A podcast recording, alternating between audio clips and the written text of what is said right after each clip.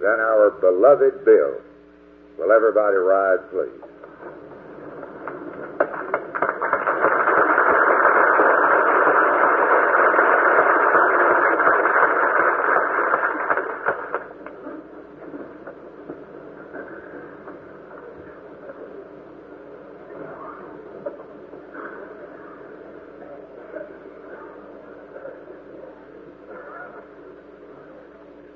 Now that we're assembled here in full strength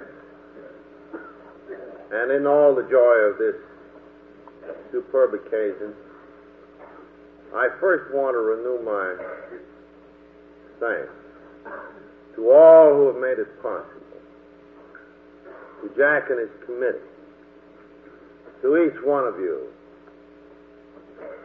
to the untold miles of travel that you've all made to be present, to inspire me, to fill me with the warmth of your hospitality, to be with each other. I'm grateful to the governor of this state, the mayor of this town, for their recognition that we are again not only AA members, but citizens of the world. We once more belong, so these friends have said. I'm deeply grateful to this hotel and the owners of it who have housed us, especially me, so superbly. Could you see that apartment I'm in, you'd wonder how the hell anybody could stay sober in it. It has a bar.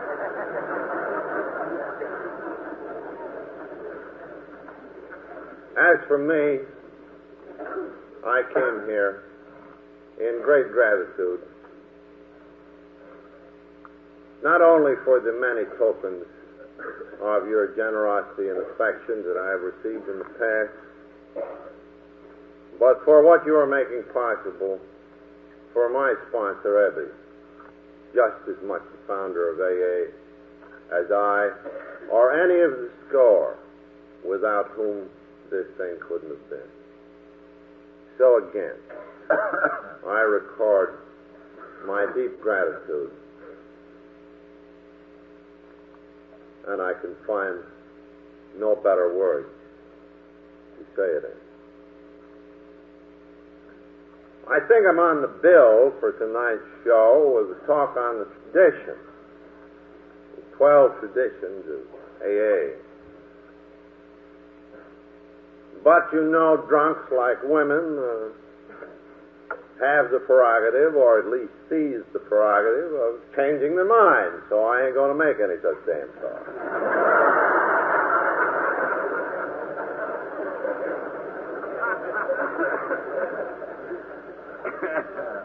Since this is a banquet, something very festive, I think the traditions 1 to 12 would be a little too grim. Might bore you a little. As a matter of fact, uh, speaking of traditions, uh, when they were first written back there in 1945 or 6 as a sort of a tentative guide to help us to hang together and function, nobody play, paid any attention except a few beginners who wrote me what the hell mail about them. Nobody paid the slightest attention. But little by little, as these traditions uh, got around, and we had our club, clubhouse squabbles, our group riffs, this difficulty and that, it was found that the traditions indeed did reflect experience and were guiding principles. So they took a little more, and a little more, and a little more, so that today the average AA coming in the door learns at once what they're about, what kind of an outfit he really has landed in, by what principles his group and AA as a whole are governed. But as I say, the dickens with all that. I just like to spin some yarns And they will be a series of yarns which cluster around the preparation of the good old book, Alcoholics Anonymous. Some people reading the book now, they say, well, this is the AA Bible, and when I hear that, it always makes me shudder. Because the guys who put it together weren't a damn bit biblical. I think sometimes, you know, the drunks have an idea that these old timers went around with the almost visible halos and long gowns and they were full of sweetness and light and oh boy, how inspired they were. Oh yes. But wait till I tell you. I suppose the book yarn really started in the living room of uh, Doc and Annie Smith. As you know, I landed there in the summer of 35. A little group caught hold. I helped Smithy briefly with it, and he went on to found the first AA group in the world. And as with all new groups, it was nearly all failure, but now and then somebody saw the light, and there was progress. Tempered, I got back to New York, a little more experience. The group started there. And by the time we got around to 1937, the thing had leaked a little over into Cleveland and it began to move south to New York. But it was still, we thought in those years of flying blind, a flickering candle indeed that might at any moment be snuffed out. So on this late fall afternoon in 1937, Smithy and I were talking together in his living room and sitting there by the gas log. And we began to count notes. How many people had stayed dry in Akron, in New York, maybe a few in Cleveland? How many had stayed dry and for how long? And when we added up that score, true, it was a handful. I don't know, 35, 40 maybe. But enough time had elapsed on enough really fatal cases of alcoholism so that when we grasped the import of these small statistics, Bob and I saw for the first time that this thing was going to succeed. That God in His providence and mercy had thrown a new light into the dark caves where we and our kind had been and were still by the millions dwelling. I never can forget the elation and ecstasy that seized us both And then we fell happily talking and reflected. We reflected that, well, a couple of score of them, but this had taken three long years. There had been an immense amount of failure, but a long time had been taken just to sober up the handful. How could this handful carry its message to all those who still didn't know? Not all the drunks in the world could come to Akron or to New York. How could we transmit our message to them? By what means? Maybe we thought we should go to the old timers in each group, which then meant nearly everybody, find a sum of money, somebody else's money, of course, and say to them, well, now take a sabbatical year off your job, if you have any, and you go to Keokuk and to Omaha, to Chicago, and to San Francisco, to Los Angeles, and wherever it may be, and you give this thing a year and get a group started. It had already got evident by then, for we were just about to be moved out of the city hospital in Akron to make room for people with broken legs and ailing livers, that the hospitals were not too happy with us. We tried to run their business perhaps too much, and besides, drunks were apt to be noisy in the night, and there were other inconveniences, which we're all familiar. So it was obvious that uh, drunks being such unlovely creatures, we would have to have a great chain of hospitals. And as that dream burst upon me, it sounded good because you see, I had been down in Wall Street in the promotion business. And I remember the great sums of money that were made uh, as soon as people got this chain idea, you know, the chain drug stores, the chain grocery store, the chain dry, dry goods store. Why not chain drunk tanks and let us make the dough?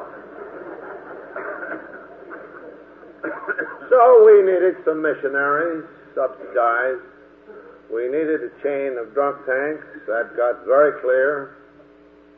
Awful clear to me. Bob is a conservative type of Yankee. I don't think he was quite so fast for those items, but I was very insistent.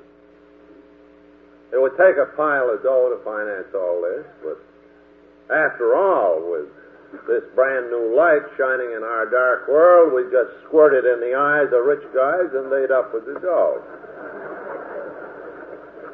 Besides, we reflected, uh, we'd have to get some kind of literature.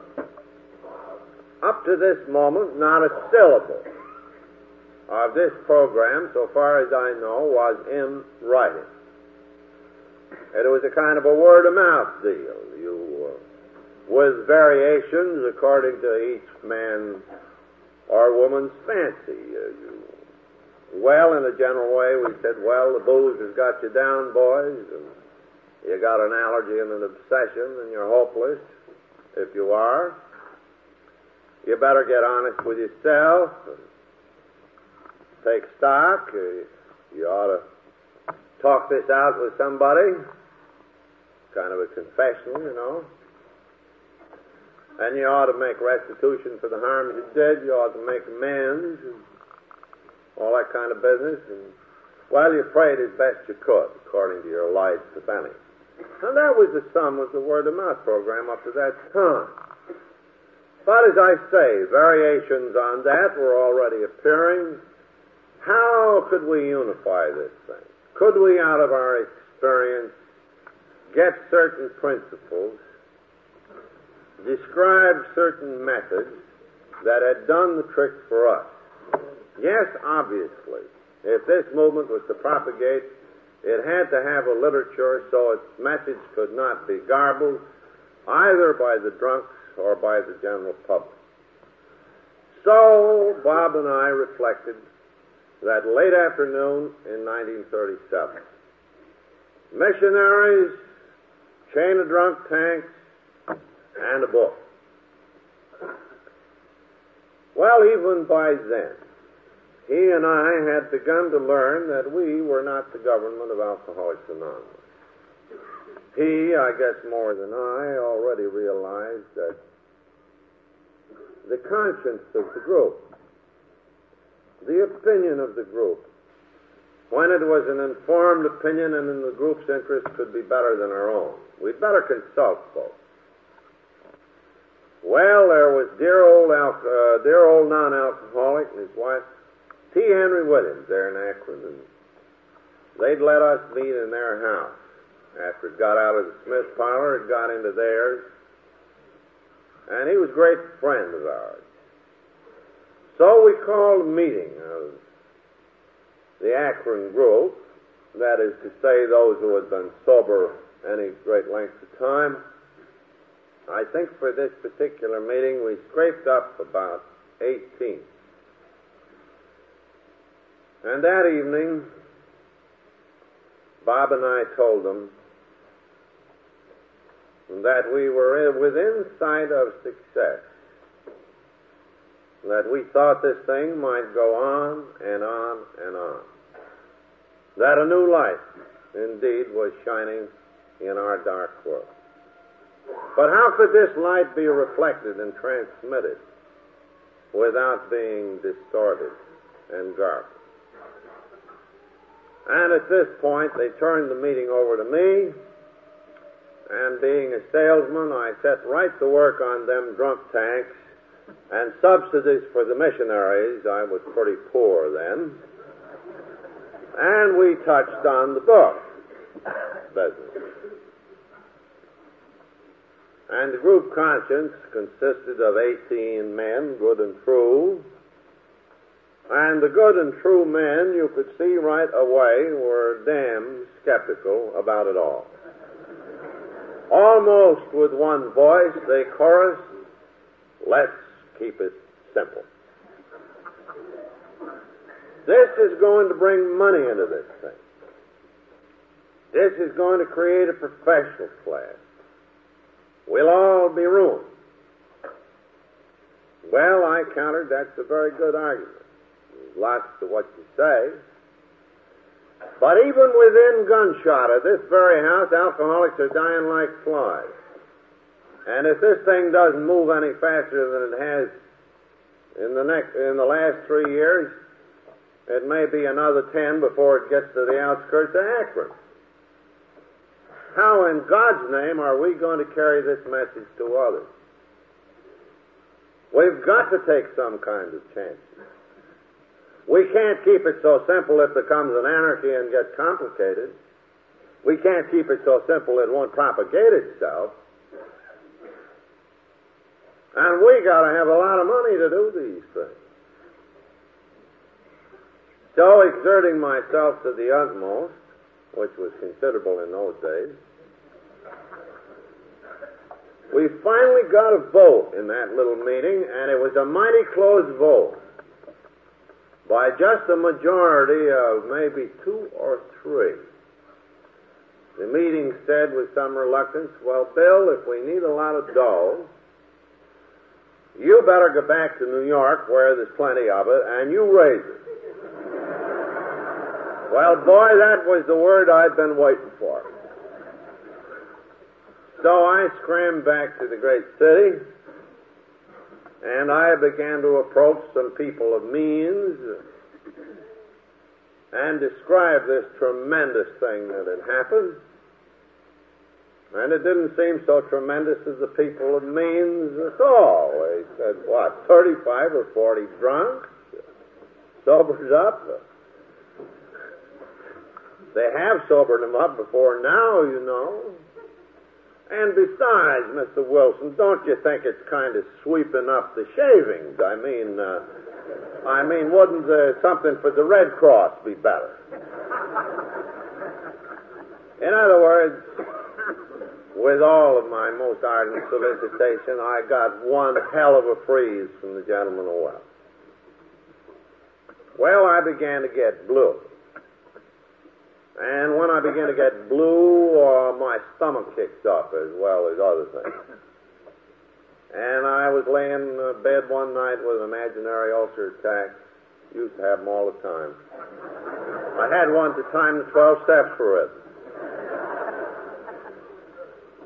And I said, My God, uh, we're starving to death here at Clinton Street. By this time, the house was full of drunks. They were eating us out of house and home.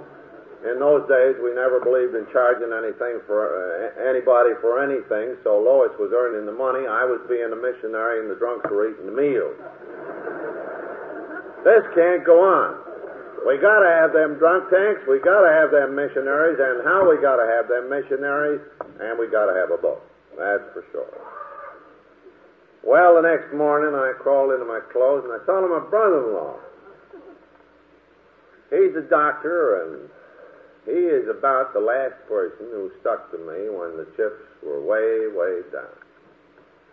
The only one, save, of course, dear Lois. Well, I said I'll go up and see Leonard. So I went up to see my brother-in-law Leonard. he pried out a little time between the patients coming in up there. And I started my awful bellyache about these rich guys who wouldn't give us any dough for this great and glorious enterprise. So well on its way to success. Think of it. Forty hopeless cases sober for two, three years. Well, he'd heard this story before. He resigned himself to hearing it again.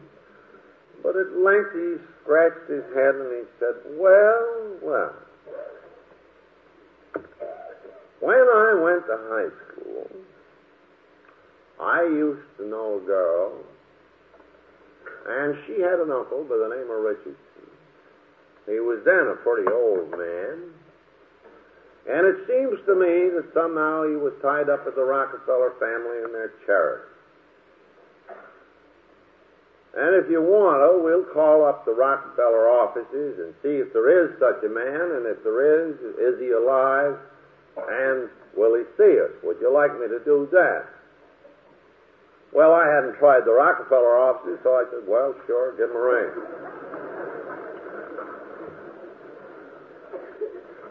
On what slender threads our destiny sometimes hangs. Remember, my brother-in-law said I knew a girl, and I think she had an uncle. So the call was made. Instantly there came onto the other end of the wire the voice of dear Willard Richards, one of the loveliest Christian gentlemen that I have ever known. And the moment he recognized my brother-in-law, he said, Why, Leonard, he said, where have you been all these years? Well, my brother-in-law, unlike me, is a man of very few words, so he quickly said to dear old Uncle Willard uh, that uh, he had a brother-in-law who was apparently having some success sobering up drunks, and could uh, the two of us come over there and see him? Why, certainly, said dear Willard, uh, come right over. So we go over to Rockefeller Plaza, we go up that elevator, 54 flights, 56, I guess it is. And we walk plump into Mr. Rockefeller's personal offices, asked to see Mr. Richards. And here sits this lovely, benign old gentleman, who nevertheless had a kind of a shrewd twinkle in his eye. So I sat down and told him about our exciting discovery. This terrific cure for alcoholics that had just hit the world. How it worked. What we had done about it. And boy, this was the first receptive man with money or access to money. Remember, we were in Mr. Rockefeller's personal office at this point. And by now, too, we had learned that this was Mr. Rockefeller's closest personal friend, perhaps. So he said, Why, yes. He said, I'm much interested. Uh, wouldn't you like to have lunch with me, Mr. Wilson? Well, now, you know, for a rising promoter, that sounded pretty good. I'm going to have lunch with best friend of uh, John D. Things were looking up. My ulcer attack disappeared.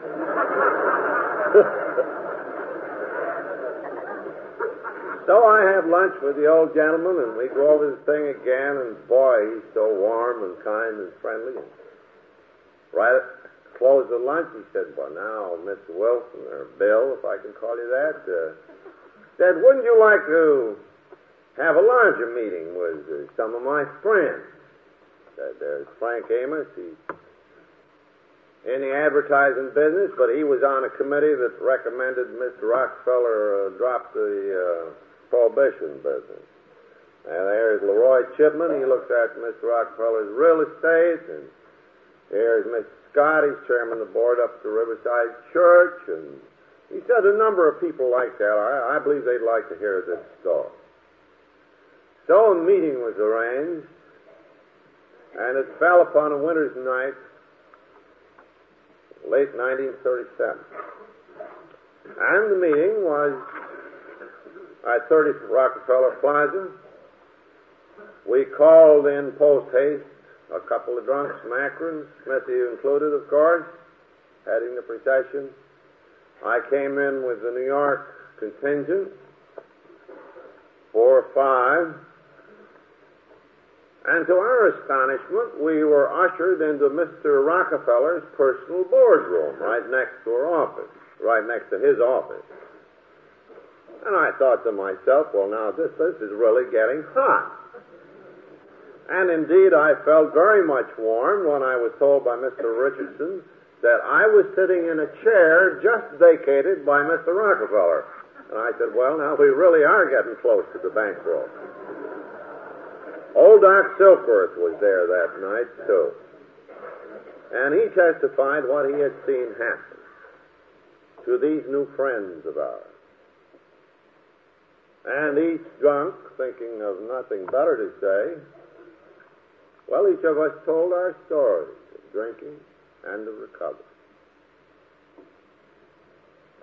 And these folks listened. They seemed very definitely impressed. So I could see that the moment for the big touch was coming. So I gingerly brought up the subject of the drunk tanks, the subsidized missionaries, and this question of a book or literature. Well, God moves in a mysterious way his wonders to perform. But it didn't look like a wonder to me when Mr. Scott, head of a large engineering firm and chairman of the Riverside Church, uh, looked at us and said, But, uh, gentlemen, he said, up to this point, this has been a work of goodwill only. No plants, no properties, no paid people, just one carrying the good news to the next. Isn't that true? And may it not be that that is where the great power of this society lies?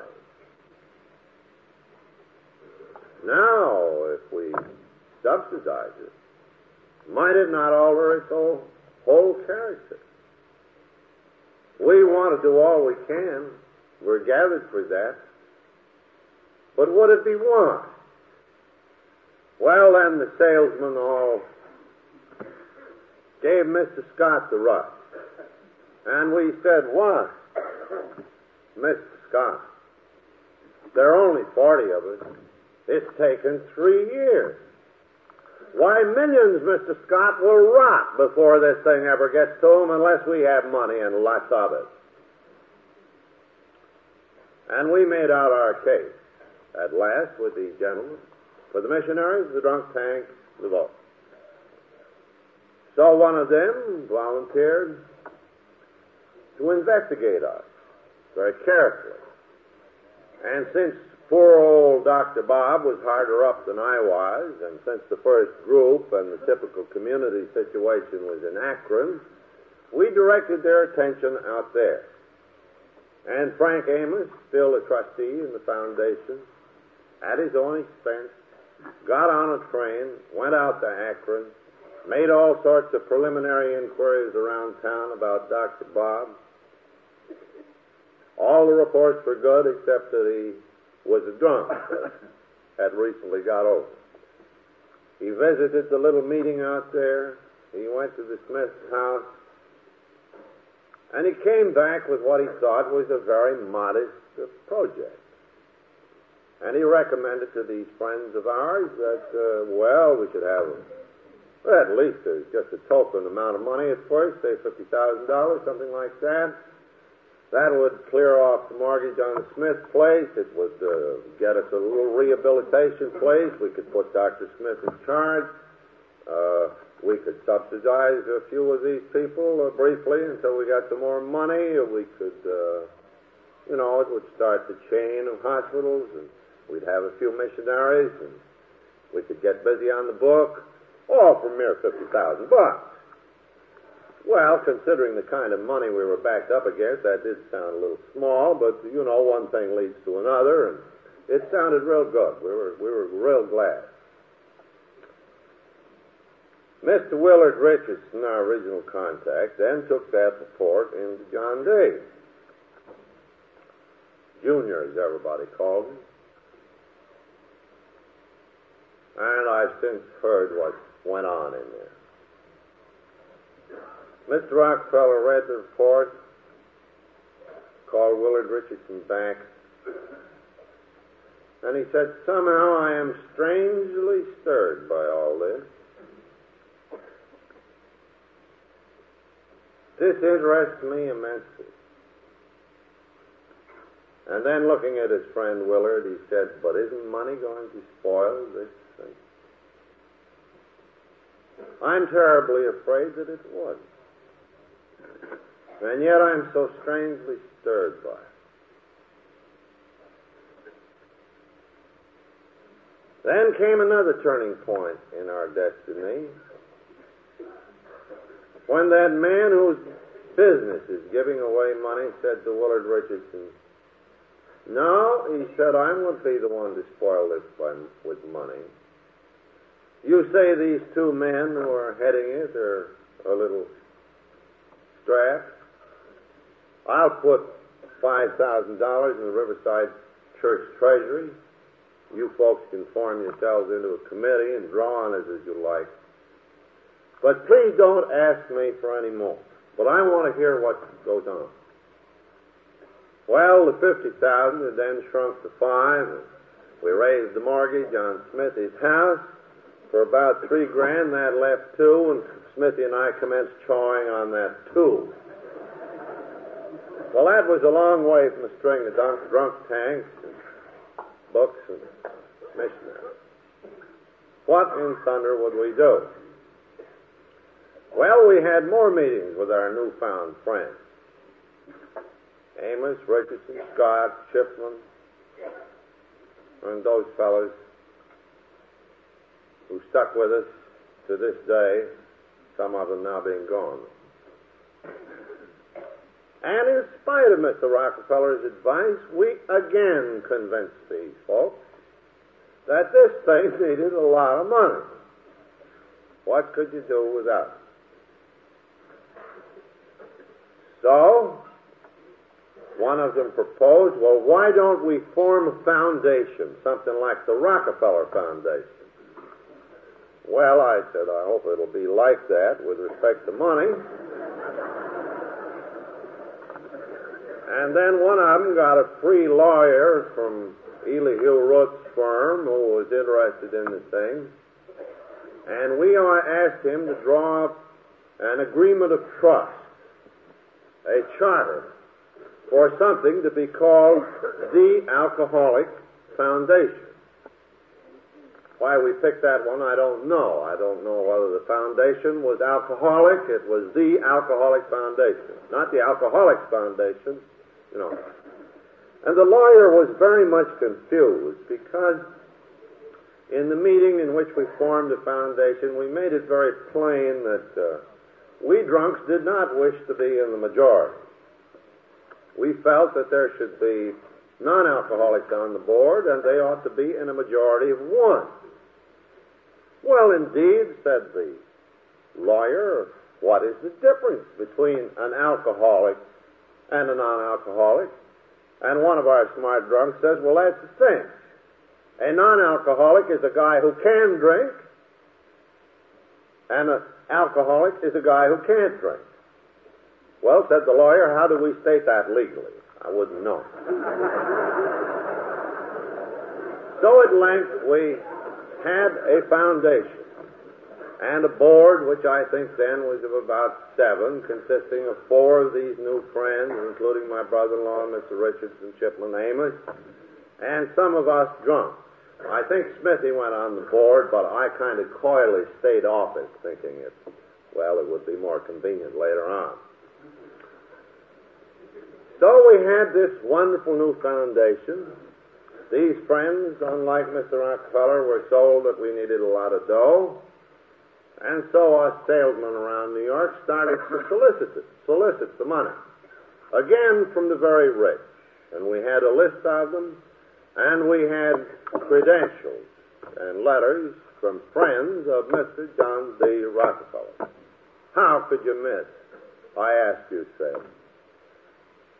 The foundation had been formed in the spring of 1938, and all summer we solicited the rich. Well, they were either in Florida, or they preferred the Red Cross, or some of them thought that drunks were disgusting. And we didn't get one damn cent in the whole summer of 1938. Praise God.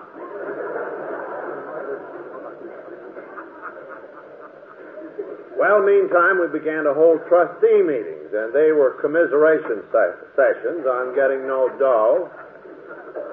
What with the mortgage and what with Smithy and me eating away at it, the five grand had about gone up the flue, and we were all stony broke again. Smithy couldn't get his practice back either because he was a surgeon, and nobody liked to be carved up by an alcoholic surgeon, even if he was three years sober. So things were tough all around, no fool. Well, what would we do? So one day, probably in August 1938, I produced at a foundation meeting a couple of chapters of a proposed book in rough and in mimeograph. As a matter of fact, we've been using chapters of this proposed book along with some recommendations of a couple doctors down at Johns Hopkins to try to put the bite on the rich. And we still had these two book chapters kicking around. And so Frank Amos said, Well, now I know the religious editor down there at Harper's, old friend of mine, Gene Exman. He said, Why don't you take these two book chapters, your story and the introduction to the book, down there and show them to Gene and see what he thinks about it. So I took the chapters down. To my great surprise, Gene, who has since become a great friend of ours, looked at the chapters and said, Why? He said, Mr. Wilson, he said, Could you write a whole book like this? oh, I said, sure, sure. Well, there was more talk about it. Uh, I guess he went in and showed it to Mr. Canfield, the big boss. And another meeting was had, and the upshot was that Harper's intimated that they would pay me, as the budding author, $1,500 in advance royalties, bringing enough money in to enable me to finish the book. Well, I felt awful good, you know, about that. It made me feel like I was an author, a comer maybe. I felt real good about it. But after a while, not so good. Because I began to reason, and so did the other boys, well, if this guy Wilson eats up the fifteen hundred bucks while he's doing this book, after the book gets out, it'll take a long time to catch up, and if this thing gets some publicity, what are we going to do with the inquiries? And after all, what's a lousy 10% royalty anyway? Well, the 1500 still look pretty big to me. Then we thought, too, now here's a fine publisher like Harper's, but if this book, if and when done, should prove to be the main textbook for AA, why would we want our main means of propagation in the hands of somebody else? Shouldn't we control this thing? Well, at that point, the book project really began to get hot. It began to take off. Why? We said what we ought to do is to form a book company, a publishing company, corporation.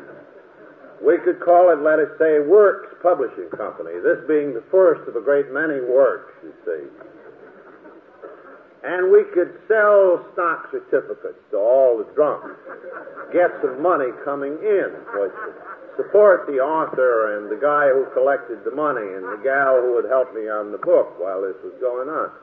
Well, we took this idea of the next trustees meeting, and they all shook their heads, and they went out and made some more inquiries, and we had another trustees meeting. They'd gone to some publisher friends, and publisher said, well, these authors, they all got the crazy idea that they can uh, publish their own books, but it ain't so. We don't believe in it. Well, then we had a kind of an alcoholic rebellion. We said to our friends, well, after all, you didn't produce any dough. Uh, we think we'll try this on separate from the foundation. So I had a guy helping me on this thing who had red hair and ten times my energy, and some promoter he was. He says, Bill, this is simple. Come on with me. We walk into a stationery store, we buy a pad of blank stock certificates, we write across the top of them, Works Publishing Company, par value $25. So we take a pad of these stock certificates. Of course, we didn't bother to incorporate it. That didn't happen for several years. we took this pad stock certificates to the next AA meeting where you shouldn't mix money with spirituality, you know. And we says to the drunks, why, look, this thing is going to be a cinch. Parkhurst, he'll take a third of this thing for services rendered. I, the author, I'll take a third for services rendered. And you can have a third of these stock certificates, par 25, if you'll just start paying up on your stock. If you only want one share, it's only $5 a month for five months see? And the drunks all gave us a stony look. They said, What the hell? You mean to say you're asking us to buy stock in a book that you ain't written yet?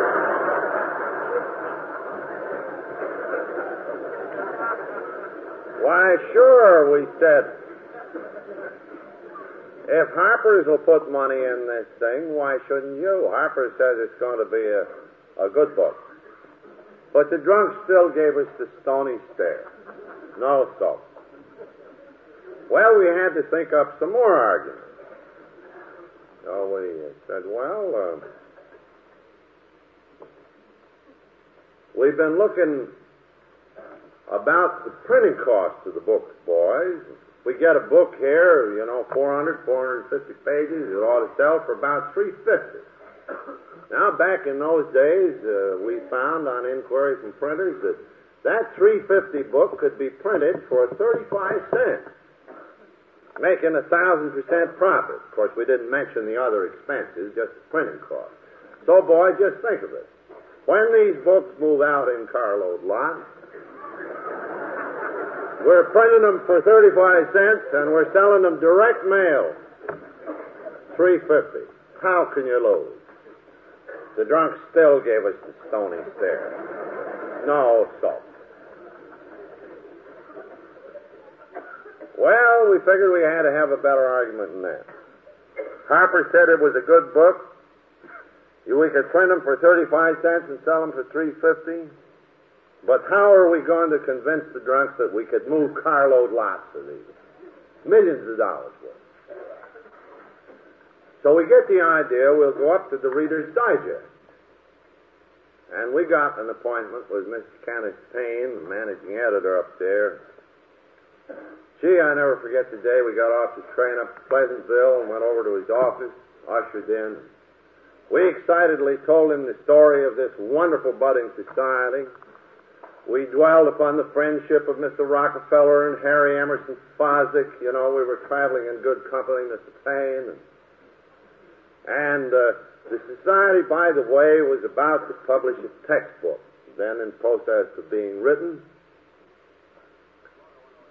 And we were wondering, Mr. Payne, uh, if this wouldn't be a matter of tremendous interest to the Reader's Digest. Having in mind, of course, that the Reader's Digest had a circulation of 12 million readers. And if we could only get a free ad of this coming book in the Reader's Digest, we really would move some, you see. Well, Mr. Payne said, this sounds extremely interesting. He said, I'm, uh, I, I like this idea. Why? I think it will be an absolutely ideal, ideal piece for the Digest. Why, how soon do you think this new book will be out, Mr. Wilson? Well, I said we got a couple chapters written, and uh, said uh, if we can get right at it, Mr. Payne, uh, you know, uh, probably uh, this being, let us say, October, we ought to get this out by next April, next May. Why, Mr. Payne said, I, I'm, I'm sure the Digest would like a thing like this, Mr. Wilson. He said, I'll take it up to the editorial board and he said, uh, when the time is right and you get all ready to shoot, come on up and we'll put a special feature writer on this thing and we'll tell all about your society. And then my promoter's friend said, but Mr. Payne, will you mention the new book in the piece? Oh, yes, yes, Mr. Payne mentioned the new book. That's all we needed. Then we went back to Drunks and said, now look, boys, there are positively millions in this. How can you miss? Harper says it's going to be a good book. We buy them for 35 cents from the printer. We sell them for 350. The Reader's Digest is going to give us a free ad in a piece, and boys, they'll move out by the carload. How can you miss? And after all, we only need four or five thousand bucks. So then we began to sell the shares of Works Publishing, not yet incorporated, par value $25. Five dollars a month to poor people. Some people could buy as many as one guy bought ten shares. We sold a few shares to non-alcoholics. And my promoter friend, who was to get a third interest, was a very important man in this transaction because he went out and kept collecting the money from the drunks so that little Ruthie Hock and I could keep working on the book and so Lois would have some groceries, although she was still working in that department store. So the preparation started. And some more chapters were done, and we went into AA meetings in New York with these chapters in the rough. Well, it wasn't like chicken in the rough. The boys didn't eat those chapters up at all. I suddenly discovered that I was in a terrific whirlpool of argument. I was just the umpire and finally had to stipulate, well, boys, uh, over here you got the holy rollers who say we need all the good old fashioned stuff in the book, and over here you tell me we got to have a psychological book, and that never cured anybody, and they didn't do much with drunks in the missions.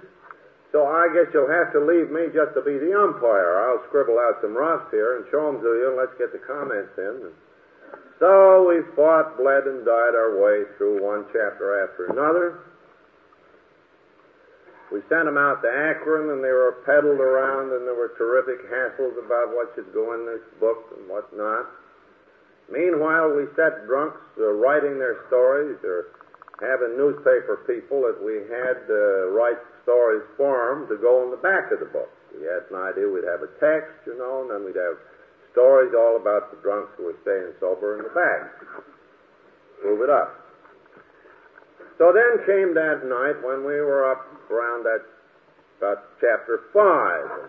As you know, I'd gone all on about myself, which was natural after all, and, and then uh, we did a little introductory chapter, and we dealt with the agnostic, and we described alcoholism, but Boy, we finally got up to the point where we really had to say what the book was all about and how this deal worked.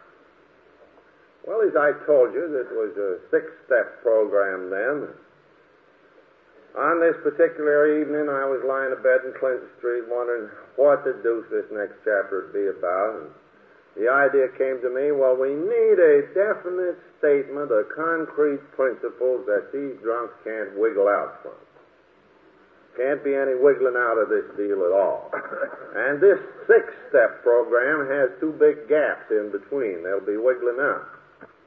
Moreover, if this book goes out to distant readers, they have got to have an absolute explicit program by which to go. Well, while I was thinking these thoughts, and while my imaginary ulcer was paining me, and while I was mad at hell as these drunks because the money was coming in slow, some had the stock and weren't paying up. A couple of guys come in and they gave me a big argument and we yelled and shouted. And I finally went down and laid on the bed with my ulcer and I said, poor me. Well, there was a pad of paper by the bed, and I reached for that, and I said, well, now you got to break this program up into small pieces so they can't wiggle out. So I started right, trying to bust it up into little pieces. And when I got the pieces set down on that piece of yellow paper, I put numbers on them and was rather agreeably surprised when it came out at 12. I said, well, that's a good significant figure in Christianity and mystic lore. Then I noticed that instead of leaving the God idea to the last, I'd got it up front, but I didn't pay much attention to that. It looked pretty good. Well, next meeting comes along. I'd done on, gone on beyond the steps, trying to amplify them in the rest of that chapter, and I took that chapter with the steps in the meeting, and boy, pandemonium broke loose. What do you mean by changing the program? What about this? What about that? This thing is overloaded with God. We don't like this. You got these guys on their knees. Stand them up. this thing, uh, a lot of these drunks are scared to death of being God bitten. Let's take God out of it entirely. Such were the arguments we had. Well, out of that terrific hassle about the 12 steps, there did come a 10 strike. That argument caused the introduction of a phrase which has been a lifesaver by thousands. It was certainly none of my doing. I was on the pious side then, you see, still suffering from this big hot flash of mine. The idea of God as you understand Him came out of that perfectly ferocious argument. And we put that into the. Well, little by little, the thing ground on, and little by little, the drunks put in the money, and we kept an office open over in Newark, which was the office of a defunct business that I'd tried to establish my friend in. The money ran low at times, though, and little Ruthie Hock worked for no pay. We gave her plenty of stock in the works publishing, of course. You, all you had to do was tear it off the pad, par 25, have a week's salary, dear.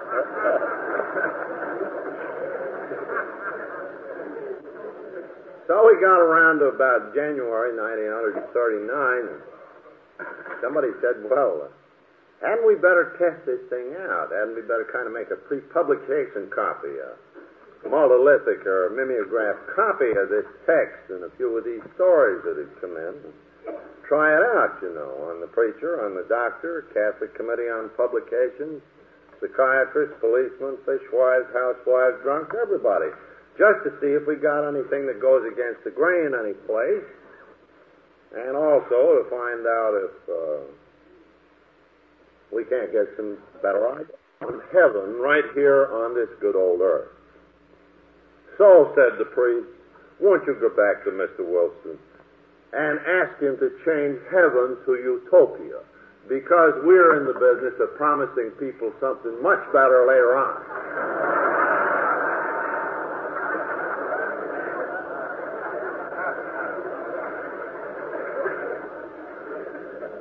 Well, so the book had passed muster. And the stories came in, and somehow we got them edited. Somehow we got the galley together. We got up to the printing contract. Well, meanwhile, the drunks had been kind of slow on those subscription payments. The thing a little further on, I was able to go up to Charlie Towns, where old Doc Silkworth held forth. Charlie believed in us mightily, so we had put the slug on Charlie for 2,500 bucks. Charlie didn't want any stock. He wanted a promissory note on the book not yet written. So we tapped Charlie for 2500 which we routed around through the Alcoholic Foundation so it could be tax exempt, you understand? So all told, we had blown in, supporting three of us in an office to do this job in these nine months, upwards of $6,000, and the money, the till was getting very low. Well, we still had to get it printed. So we go up to Cornwall Press, the largest printer in the world, where we've made previous inquiry, and we asked about printing, and uh, oh yes, they'd be very glad to do it. And uh, how many books would we like? Well, we said that's very hard to estimate.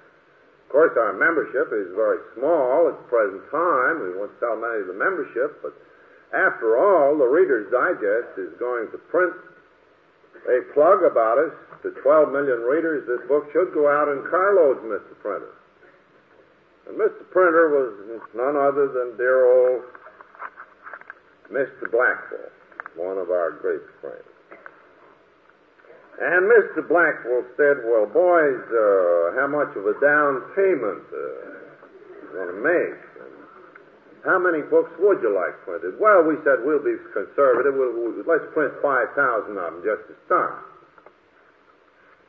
And Mr. Blackwell said, Well, what you going to use for money? Well, we said, Well, I believe we won't need much. I imagine a few hundred dollars on account. Be all right with you, Mr. Blackwell. Because after all, we're traveling very good company. You know, friends Mr. Rockefellers and all that. So Blackwell started printing the 5,000 books. The plates were made and the galleys were read. Gee, all of a sudden we thought of the Reader's Digest.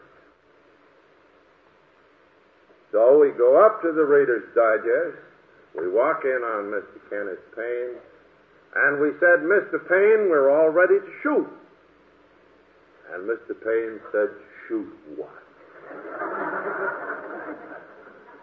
Oh, yes, he said, I remember you, Mr. Parkhurst and Mr. Wilson. You were the gentleman up here last fall. He said, I told you that I thought the Reader's Digest would be interested in this new work and in this book. But he said, right after you were here, I consulted our editorial board, and to my great surprise, they didn't like the idea at all, and I forgot to tell you. Boy, we had the drunks with 4,500 bucks in it. Charlie Towns hooked for 2,500 bucks. On the cuff with the printer. Maybe $500 left in the bank. What in the deuce would we do? Well, this fellow Morgan Ryan, the good-looking Irishman that has taken the book uh, to the Catholic Committee on Publications, had been in earlier time a good ad man. And he said, I know Gabriel Heatter. And Gabriel Heatter is putting on these three-minute uh, heart plug uh, programs on the radio. He said, I'll get an interview with Gabriel Heatter. Maybe he'll interview me on the radio about all this. So our spirits rose once again. And then all of a sudden, we had a big chill. We thought, well, supposing this Irishman got, got drunk before Heatter interviewed him. So he went over to see Heatter, and lo and behold, Heatter would interview him. And then we got still more scared. So we rented a room in the downtown athletic club, and we put Ryan in there with the day and night guard for 10 days.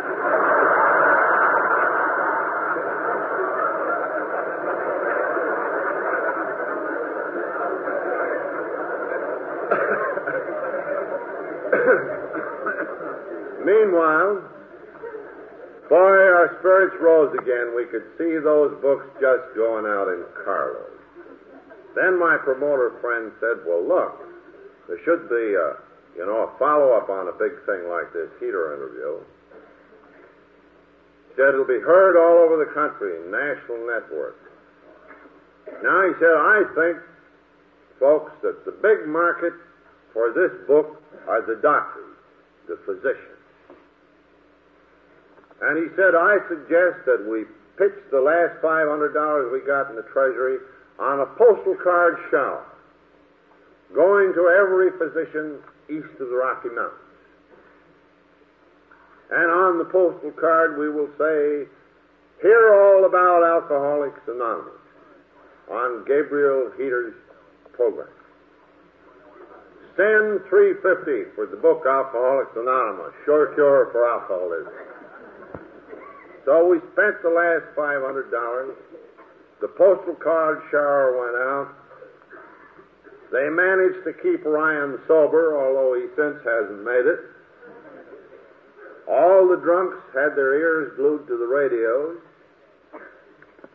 The group market in Alcoholics Anonymous was already saturated because you see we had 49 stockholders and they had all got a book free. And then we had 28 guys with stories and they all got a free book, so we'd run out the AA market. But we could see it moving out in carloads to these doctors and their patients.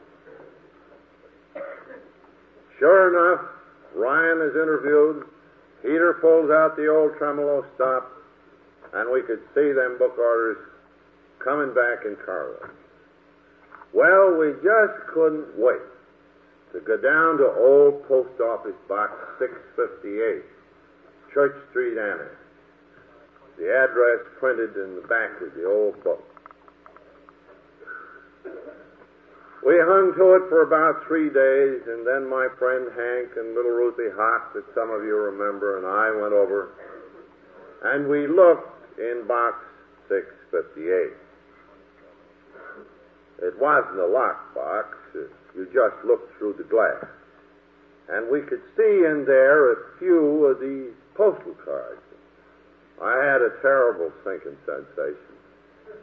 But my friend, the promoter, he said, Boy, Bill, he said, they can't put all that stuff in the box. He said, they got mail bags full of it out there.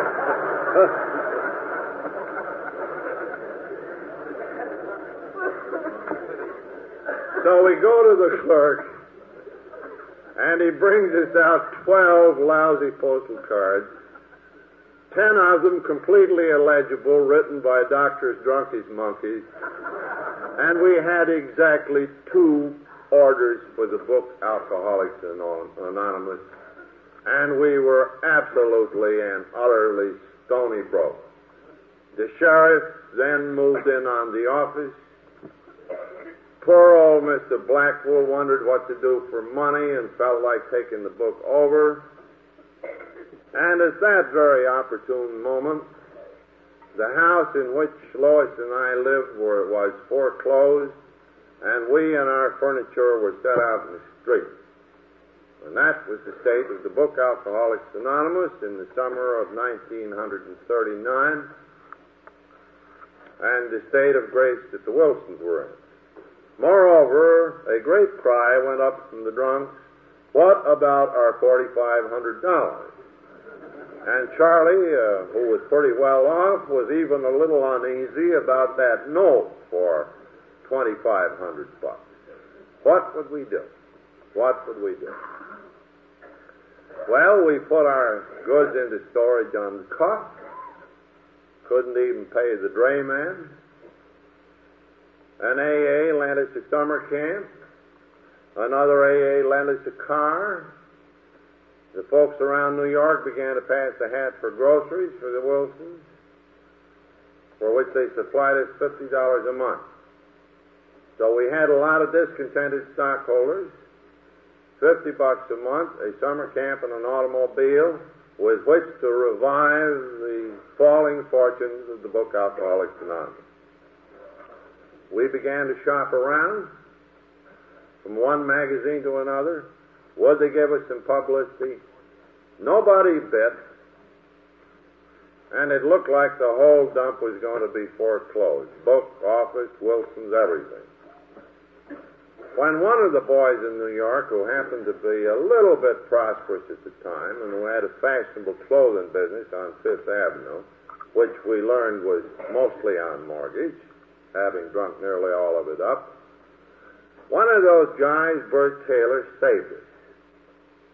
I went to Bert one day and I said, Bert, there is a promise of an article in Liberty magazine. I just got it today.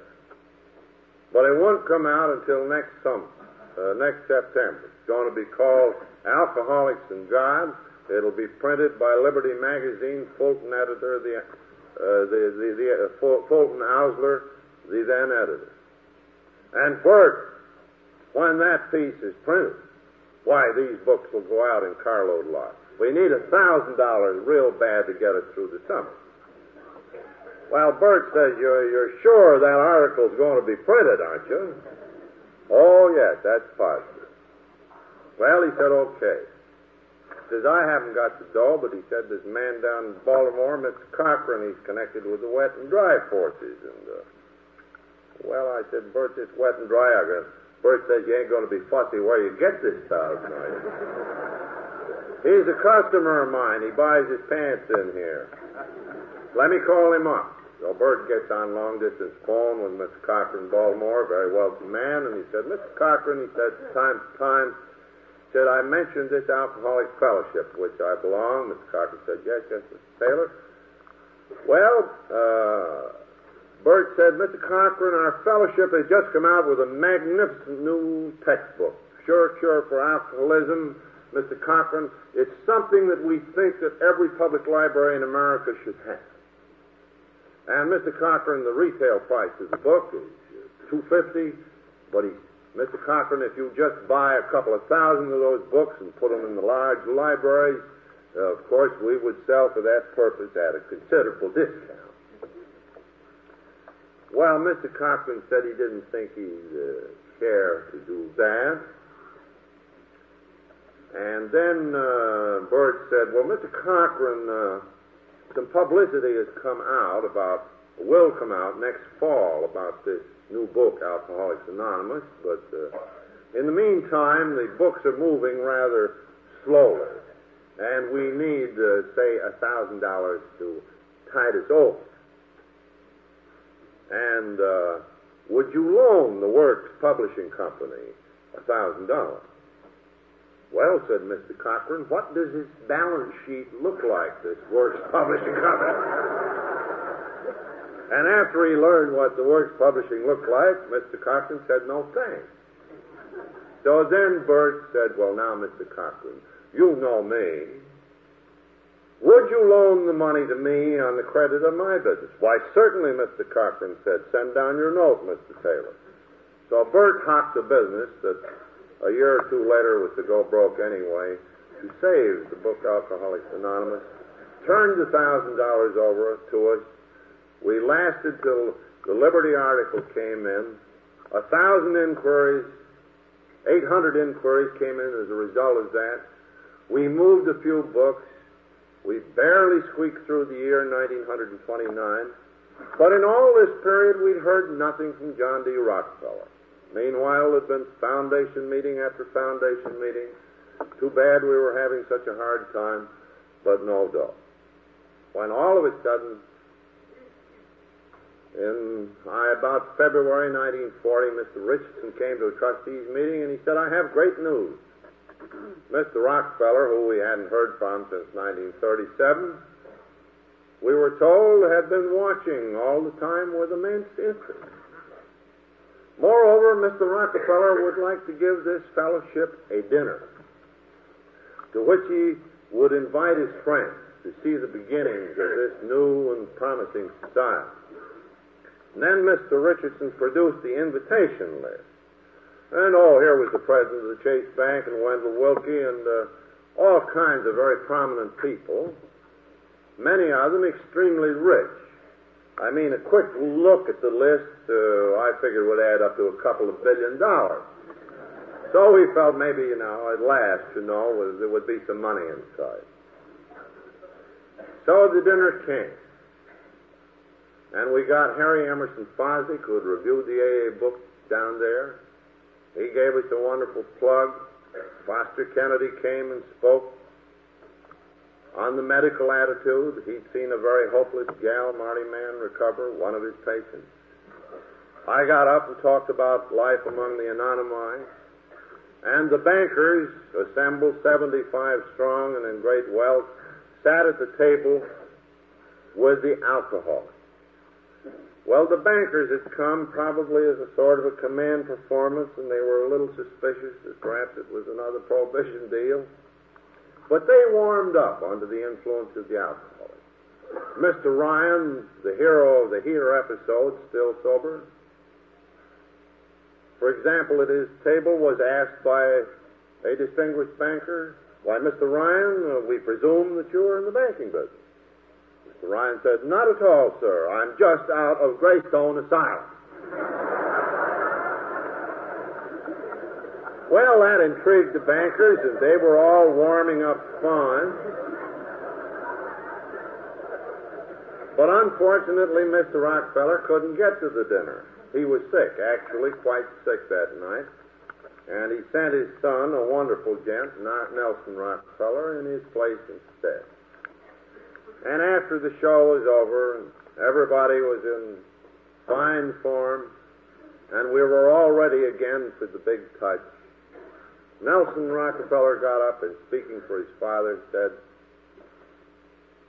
My father sends word that he is so sorry he cannot be here tonight. But so glad that so many of his friends can see the beginning of this great and wonderful thing. Something Nelson Rockefeller said that had affected his life more than almost anything that had crossed. A stupendous plug that was. Then said Nelson, but fortunately, gentlemen, this is a work that proceeds on goodwill. It requires no money. Whereupon the two billion dollars got up and walked out. Well, that was a terrific letdown, but we weren't let down very long. Again, the hand of Providence had intervened. Right after the dinner, Mr. Rockefeller asked that the talks be published in a pamphlet. He approached the rather defunct Works Publishing Company and said he would like to buy 400 books to send to all of the bankers who'd come to the dinner and all who had not. Well, seeing that this was for a good purpose, we let him have the books cheap. He bought them cheaper than anybody has since. We sold 400 books to John D. Rockefeller Jr. for one buck a piece to send his banker friends. So, he sent out the book, the pamphlet, and with it, he wrote a personal letter and signed every doggone one. And in this letter, he again recited how glad he was that his friends had been able to see this great beginning of what he thought would be a wonderful thing, how deeply it had affected him. And then he said, But fortunately, gentlemen, this is a work of goodwill. It leaves little, if any, money perhaps a slight amount of temporary help. I, said John D. Rockefeller, am giving these good people one thousand dollars. So the bankers all received Mr. Rockefeller's letter, and they all totted it up on the cuff. Well, if John D. is giving a thousand dollars, me with only a few millions, I should send these boys about ten bucks. I'm dead. One who had an alcoholic relative in tow sent us in as high as $300. So with Mr. Rockefeller's $1,000, plus the solicitation of all the rest of these bankers, we got together the princely sum of $3,000, which was the first outside contribution to the Alcoholics Foundation. And that $3,000 was divided equally between Smithy and me so that we could keep going somehow. And we solicited that dinner list for five years and got about $3,000 a year out of it for five years. And at the end of that time, we were able to say to Mr. Rockefeller, we don't need any more money. The book income is helping to support our office. The groups are contributing to fill in. The royalties are taking care of Dr. Bob and Bill Wilson. We don't need any more money. Now you see, Mr. Rockefeller's decision not to give us money saved this society. He gave of himself. He gave of himself at a time when he was under public ridicule for his views about alcohol. He said to the whole world, This is good. The story went out on the wires all over the world. people ran into the bookstores to get the new book, and boy, we really began to get some book orders. An awful lot of inquiries came into the little office there at Vesey Street. The book money began to pay to answer them. We hired one more help. There was Ruthie, another gal, and me. And then comes Jack Alexander with a terrific article in the Saturday Post. Then came an immense flood of inquiries, six or seven thousand of them, and Alcoholics Anonymous had become a national institution. Such is the story of the preparation of the book Alcoholics Anonymous and of its subsequent effects. You all have some notion. The proceeds of that book have repeatedly saved the office in New York. But it isn't the money that has come out of it that has mattered. It is the message that it carries in it that has transcended the mountains and the sea and is even at this moment lighting candles in dark caverns and on distant beaches.